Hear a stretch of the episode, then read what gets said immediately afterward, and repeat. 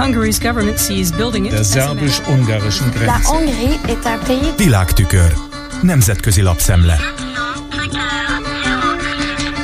Sikerült ismét bekerülnie Szijjártó Péternek a világhír folyamába a békére való felszólításával. A Belarus egy tévécsatorna külön hírként hozta a magyar külügyminiszter, illetve ahogy fogalmaztak, Magyarország aggályát, miszerint a béketárgyalások esélyei egyre romlanak. Most kell cselekedni, mondta Szijjártó. Tegnap jobbak voltak a tárgyalás feltételei, mint ma, és holnap még rosszabbak lesznek, mint ma, jelentette ki a török külügyminiszterrel folytatott találkozót követő közös sajtótájékoztatón. A Los Angeles Times bemutatja a Láng Téka tulajdonosát, Rédei Évát, aki erőszaktörvénynek nevezi az el em bé té kú témájú könyvek befóliázásának kötelezettségét. Azt mondja, elég régóta dolgozik a könyves szakmában, de még így sem tudja, milyen könyvekre vonatkozik a nem egyértelműen megfogalmazott törvény. Diszkriminálja az érintetteket, és semmi értelme nincs ennek a jogszabálynak, fogalmazott az épi amerikai hírügynökségnek Rédei. Nyári Krisztiánt is megkeresték, hisz a Líra könyvkiadó vezetőjeként már másodszor büntették meg emiatt a céget. Arra panaszkodott, hogy a könyvértékesítőknek kell kitalálniuk, milyen könyvekre vonatkozhat a törvény, ami nem egyszerű feladat. Jelezte, a Biblia is foglalkozik a homoszexualitással. Bíróságon támadják meg a kivetett büntetés jogosságát, fogalmazott Nyári Krisztián, és nem akarják a jövőben befóliázni a könyveket, mert az intézkedés kultúra ellenes, noha pénzügyi hatása a várttal ellentétes is lehet. A Láng Téka úgy döntött, betartja a törvényt, és elkezdték becsomagolni a hatálya alá vélhetően tartozó könyveket. Ellenben a kirakatba kiírták, hogy továbbra is árulnak nem hagyományos tartalmúakat. Rédei azt is elmondta, törvénytisztelő ember. Másrészt nem akar büntetést fizetni egy el nem követett szabálysértésért vagy bűncselekményért sem. Mezei Márk írónak van leszbikus tartalmú könyve, és a törvény miatt nem fog lemondani hasonló művek megírásáról. Reméli, kortársait sem rettenti el a jövőben a jogszabály.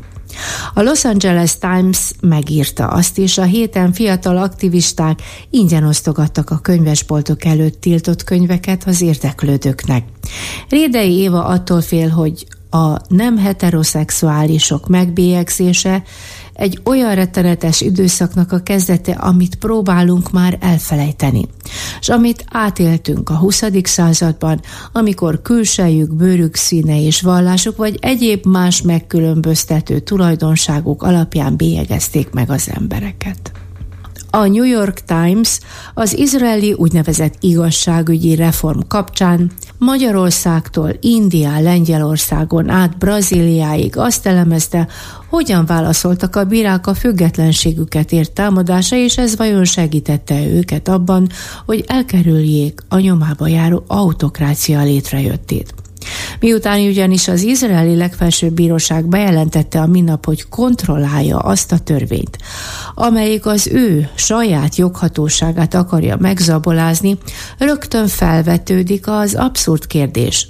Közvetlenül konfrontálódik a törvényesen megválasztott kormányhivatallal a legfelsőbb bíróság, ha visszadobja a törvényt, és ezzel alkotmányos válságot idéz elő. Az elmúlt évtizedekben a független igazságszolgáltatás meggyengítésére irányuló kísérletek arra utalnak, bajban van a demokrácia intézménye.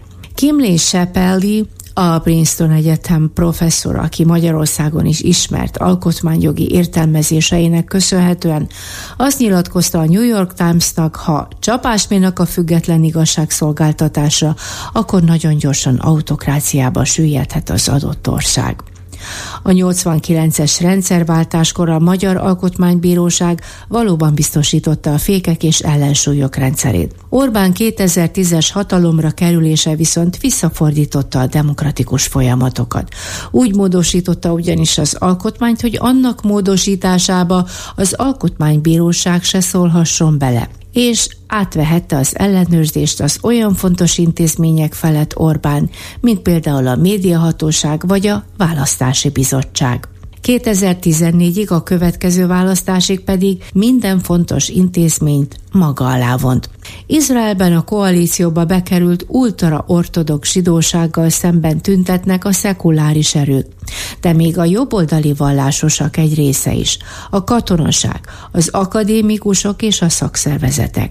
Netanyahu kormánya egyszerű többséggel tudná ugyanis módosítani az alaptörvényt.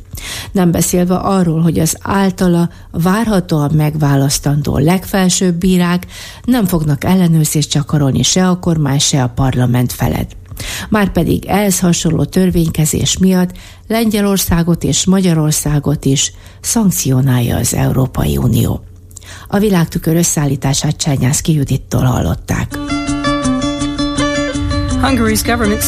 De záros ungarischen Grenze. Nemzetközi lapszemlét hallottak.